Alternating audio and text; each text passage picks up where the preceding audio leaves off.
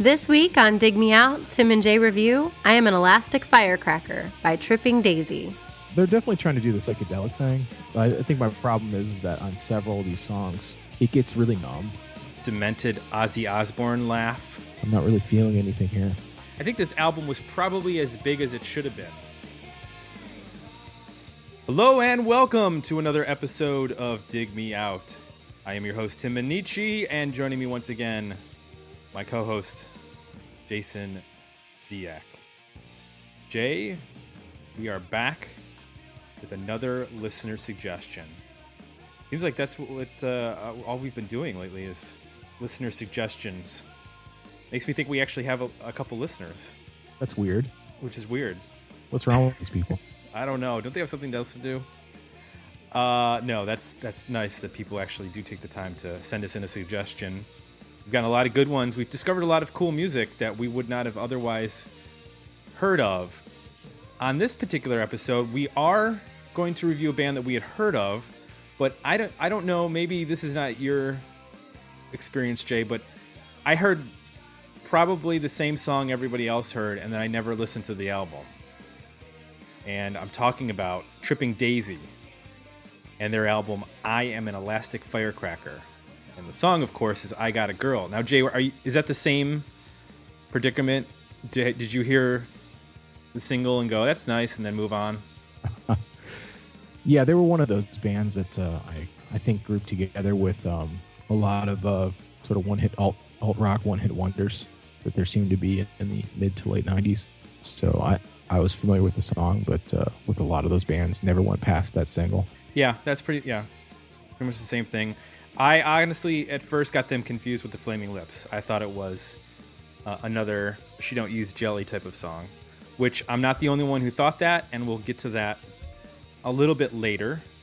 But first, why don't we do the history of the band? History of the band. Tripping Daisy was formed in Dallas, Texas in 1990 by Tim DeLaughter on vocals and guitar, Wes Berggren on guitar, Mark Pirro on bass, and Jeff Bouck on drums. Two years later, Bryan Wakeland replaced uh, Bouck on drums. Their first album, entitled Bill, was released in 1992 on Dragon Street Records. Shortly thereafter, they signed to Island Records, and in June of 1995, they released their second album, which we are reviewing I Am an Elastic Firecracker. At this point, Wakeland was replaced on drums by Mitch Marine, and Phil Karnatz joined the band on guitar, trumpet, and banjo. Now, Marine toured with the band, but then he was later, later replaced by Ben Curtis. So let's just, in five years, basically, they went through like four or five drummers right there, which I think is kind of average. Uh, their third album, Jesus Hits Like the Atom Bomb, released in July of 1998, also on Island Records. And this is where the story turns tragic. The following year, October of 1999, Wes Berggren was found dead of a drug overdose. The band was actually in the middle of finishing their follow up album to uh, their third release.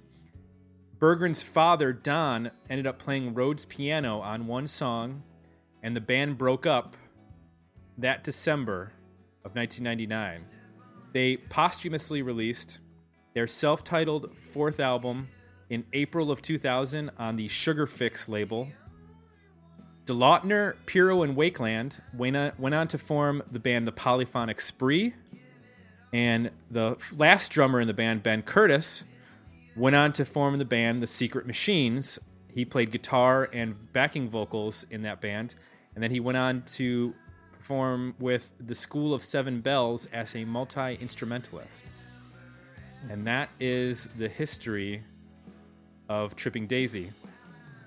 Now, there's a, a one significant piece of info I wanted to add with regards to uh, this album. It was produced by Ted Niceley, who is probably best known for working with Fugazi in the 1990s.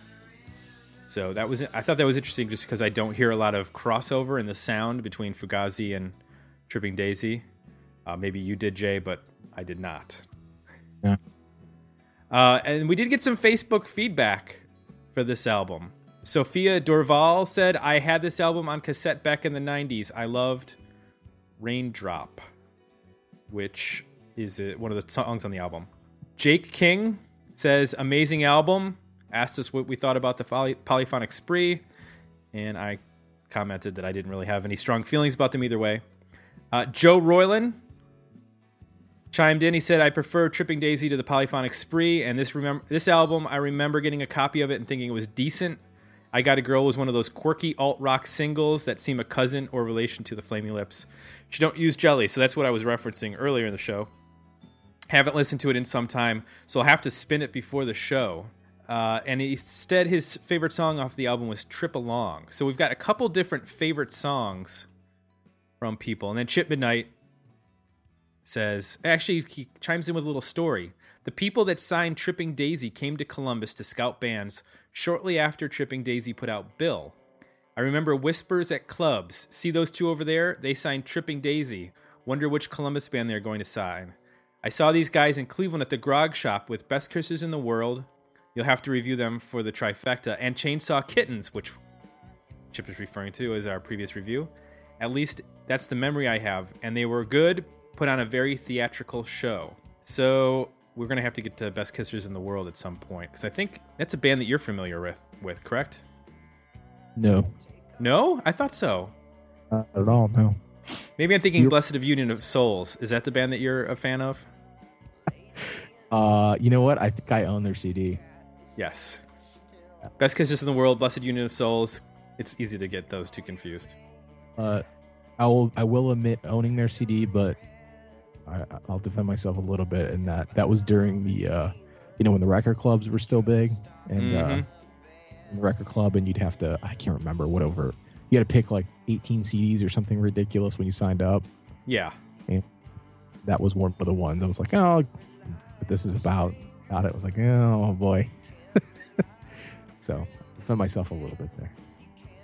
So let's get into this album.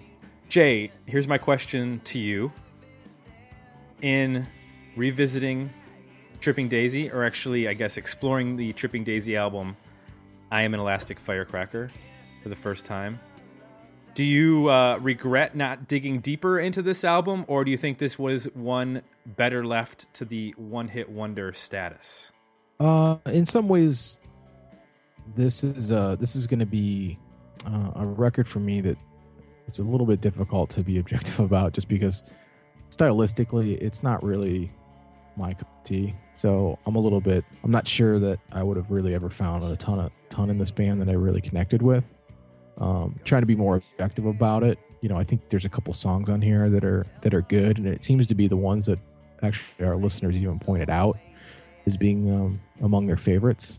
But the bulk of the record, uh, especially the beginning and and the end, is very derivative for me of Jane's Addiction and Porno for Pyros, which I really wouldn't have expected from the single. You know, the single for me, and it's also derivative, I think, of um, Flaming Lips, which you Mhm. mentioned. That's like a lot of these songs sound like mashups between like Porno for Pyros songs with parts of songs from Flaming Lips. um, and in the middle, there's a middle section of three or four songs, which actually sounds like a unique band. It doesn't sound like you know either of those two bands anymore, and that's that's when it becomes the most interesting for me. Where are those songs? What songs are you referencing exactly? So from basically six, same dress, new day, through Raindrop. Okay.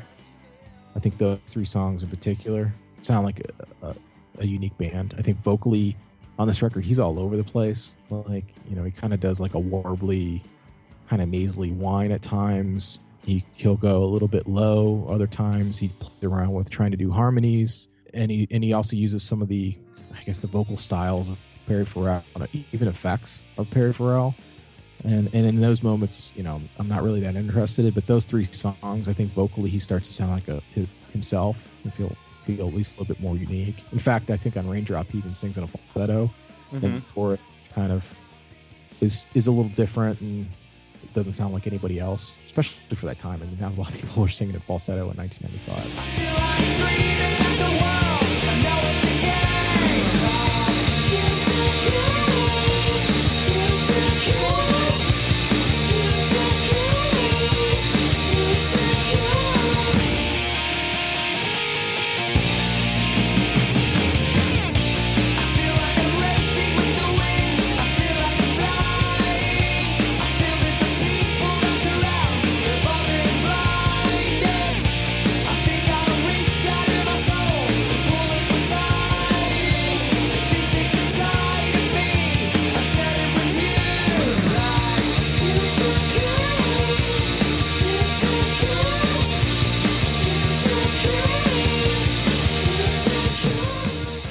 Overall, I found a lot of it derivative, um, except for those those songs, those couple in the middle. Well, I guess I like this a little bit more than you did. I do remember when I was at the radio station playing Rocket Pop and Piranha as the like the second single. We, we had a choice of a couple songs we could play, and I would I would always choose either one of those play.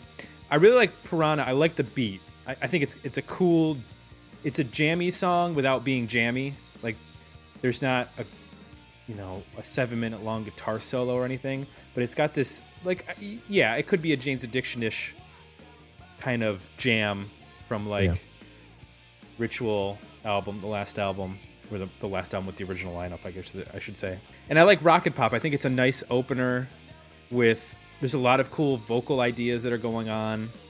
And you mentioned that he's bouncing between sort of that warble, which I kind of think of like as like a sort of demented country almost. He's getting into some weird, you know, psychedelic.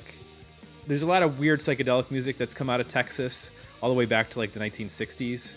And hmm. I'm thinking like of those sorts of influences Yeah, and he's he uses the falsetto i think in that song he uses it well and he uses it in raindrop well and, I, and that song to me sort of hits on everything that they do well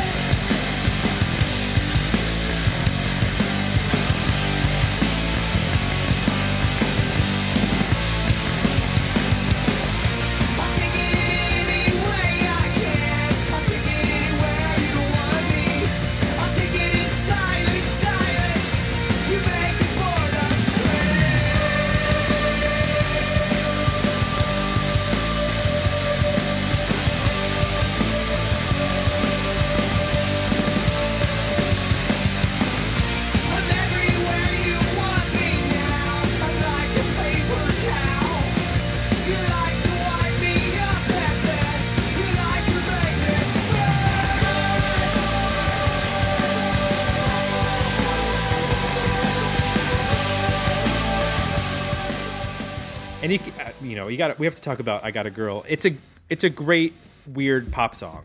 I mean in the same way that she don't use jelly is kind of a it's actually a i think a better song than she don't use jelly in terms of being a weird 90s pop song which i would i guess i'd put them in the same category as like ween in terms of weird pop songs that somehow broke through or um, Well- presidents of the united states Yeah, that's a band that I thought of immediately, and, and mainly because of the songwriting technique that's in the song is very similar to what President of the United States would do. So you'd pick a you'd pick a line and you'd base the verse and the chorus on that line. So you know, I got a girl, whatever, whatever. I got a girl, whatever, and then the chorus is you know that. And the, if you look at almost every hit that the President of the United States had, you know, uh, peaches. Moving to the country, get a lot of peaches, blah blah blah. Something more about peaches, lump and then the chorus, lump is the same way. Like they must say the word lump a thousand times, and that you know that's one of the formulas. I, I think it's actually probably based on like folk songwriting, hmm old folk songwriting. You know, that's that's a good format to use to write a hit song. Um, and you know, there's there's some other bands that in that period that did that too. I'm thinking of like um, Cracker Song, "What the World Needs Now." You know, which is kind of funny because that's actually like poking, well, making commentary about folk songwriting, and they actually Yeah. use that in that song where he keeps repeating that line over and over again, and you know, using it phrasing in the verses and the chorus. And uh, Material Issue is another band that you know had several songs that you know use uh, girls' names. So it's, it's a technique that it works. So in that standpoint, it's not a uh, surprise to me that really in that time period that you know it did break through as, as a hit. The thing that's funny is that it's not really a technique that's ever used again on the record, which I'm always puzzled by. I think that all, uh, you know a lot of these albums we review, we sort of you know see that there's a very conscious decision. Maybe it's not conscious, but there's a very like specific reason why the hit was a hit when you break it down into the you know the way this the song was um, w- was written right and uh, that's not done again which is it's always puzzling to me it's like did they just stumble into that, or did like a producer was that song like sort of different, more like the rest of the album, and did a producer come in and kind of talk them into how to rearrange it to make it more radio friendly? I'm always fascinated by that, but uh, it definitely doesn't really represent the the songwriting on the rest of the album for sure.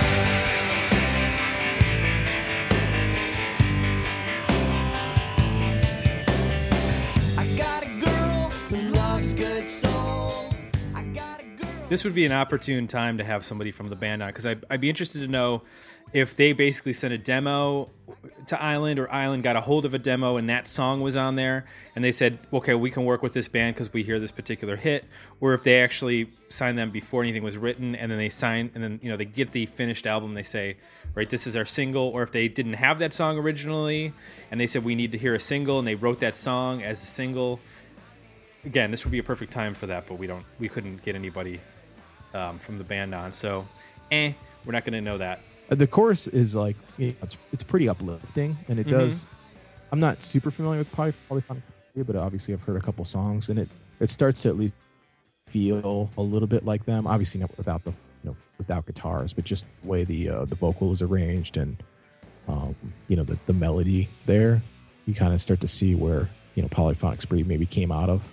Definitely. And I I can't deny the fact that this is a band that's heavily influenced by, as you mentioned, the the early weird Flaming Lips. Because I mean, the Flaming Lips have been around since the mid '80s, and that those early albums are really bizarre. Very much in like the Butthole Surfers early vein, which was a, a Texas band, and the Jane's Addictions albums, and even Trip Along.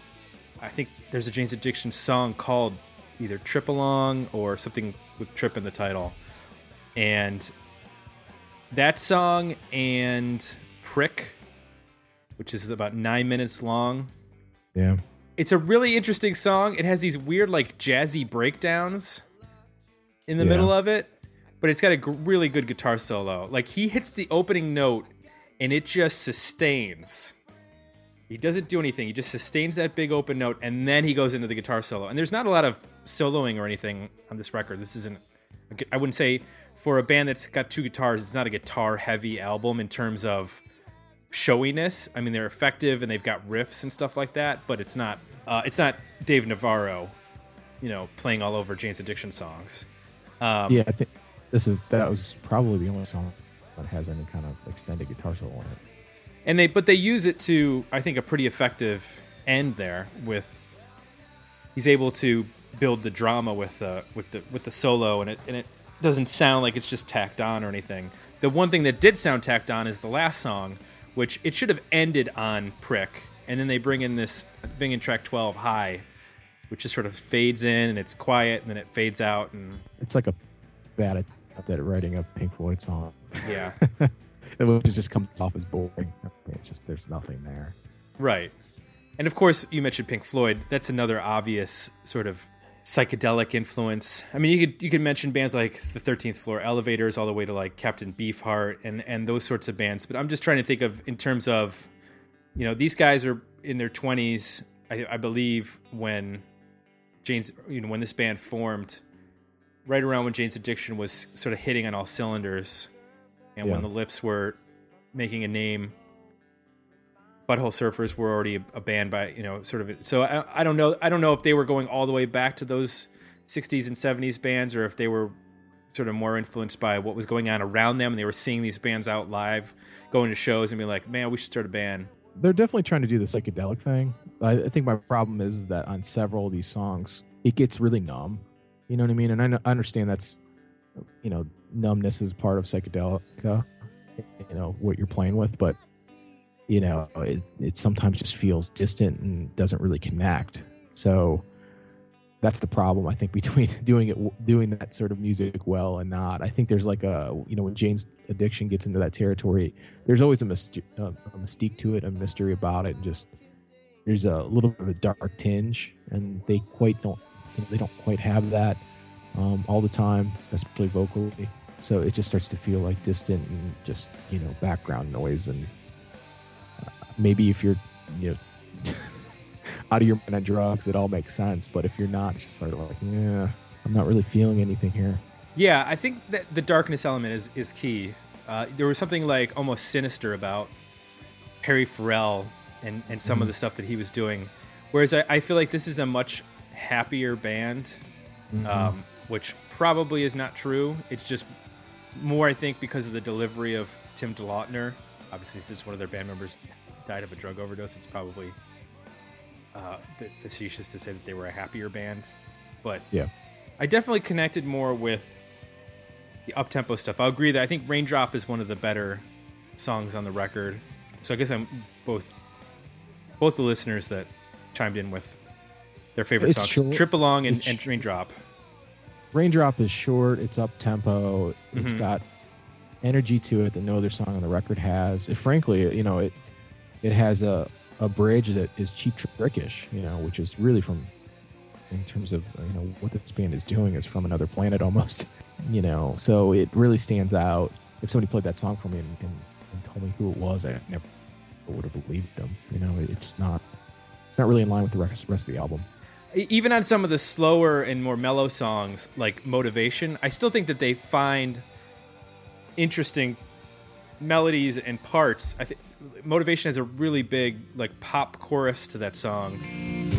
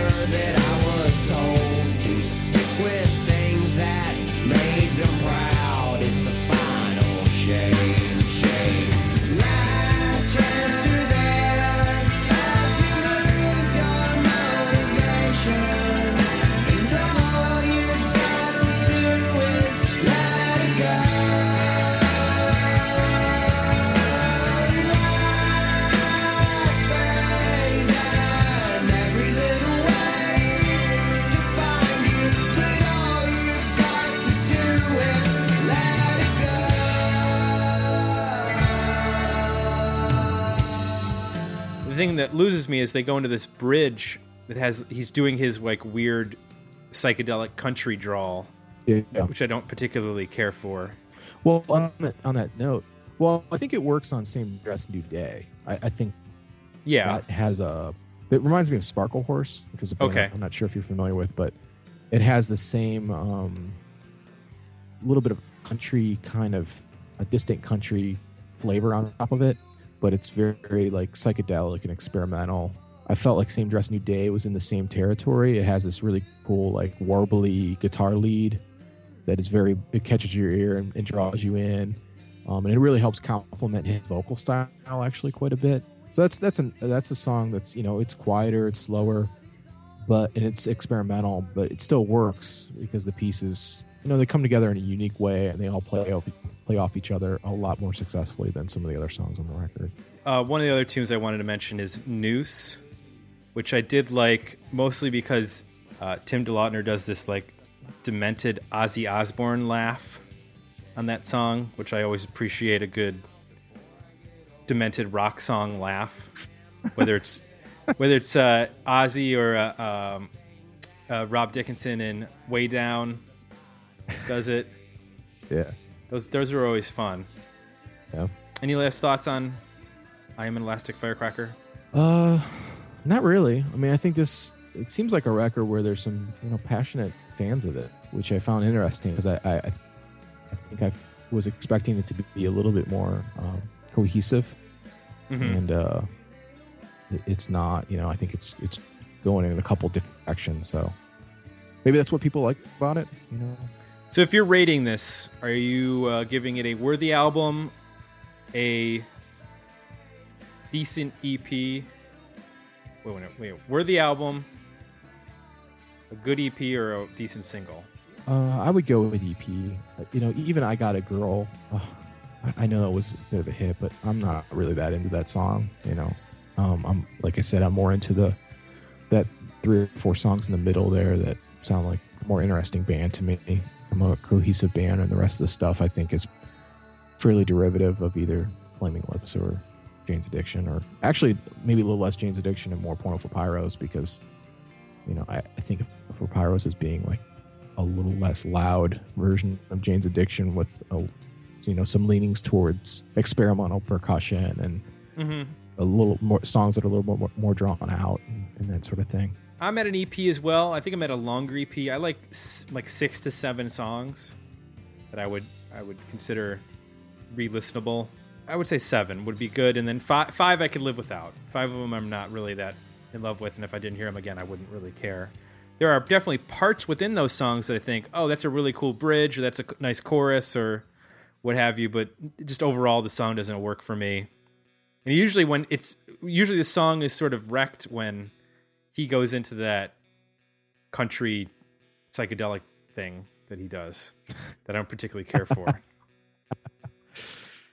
you know, somebody asked us recently why we don't do why wasn't this album bigger? See, now this is an example where I don't think that we need to really go into that because I think this album was probably as big as it should have been.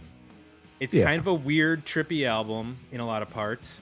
It's got one really great single. It probably had a, a good backup single, not backup single, it had a second or third single, you know, with Raindrop and maybe Rocket Pop, but that's about it. I don't think that this album was destined for, you know, number one status on Billboard or anything like that. I think producing one good single was what this album uh, was capable of.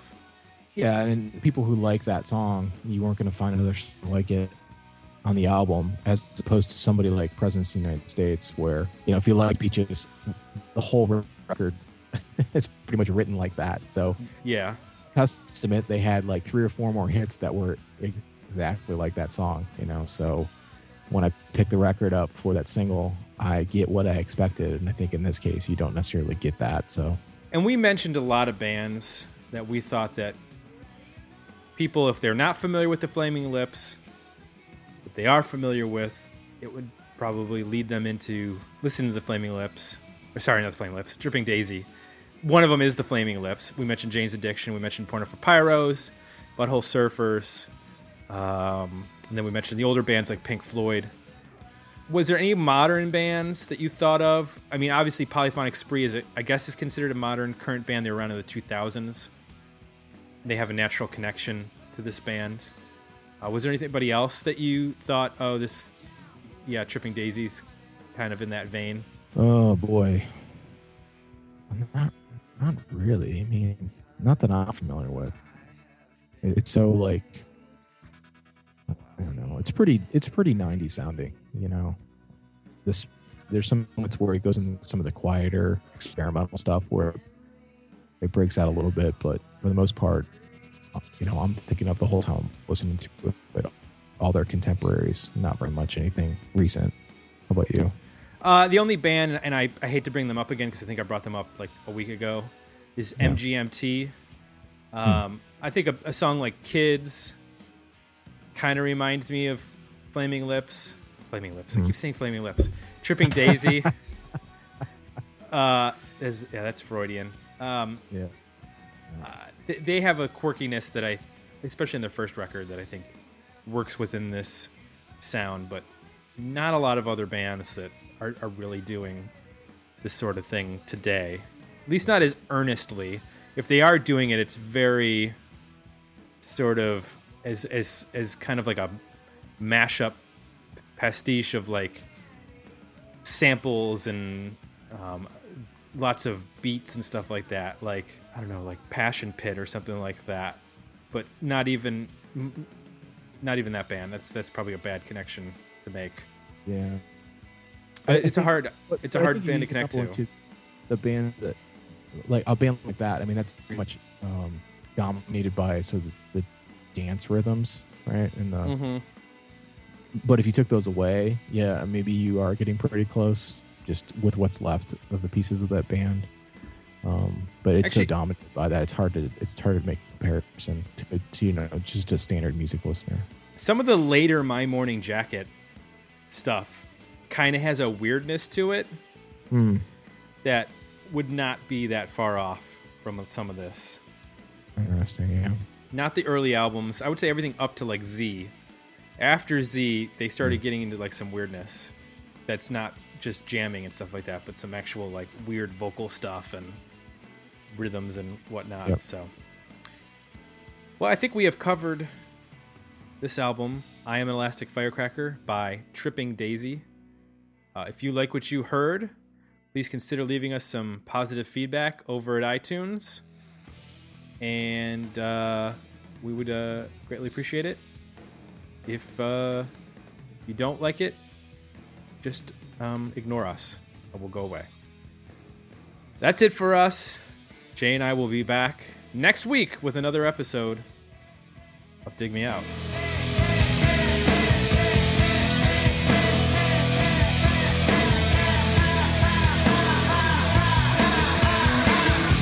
You're everywhere. I've seen you bleed. Hide in my home. Want to leave feedback? Join the conversation at digmeoutpodcast.com for links to our Facebook page and Twitter feed. While you're there, support the podcast by visiting our donation and merchandise pages. And thanks for listening.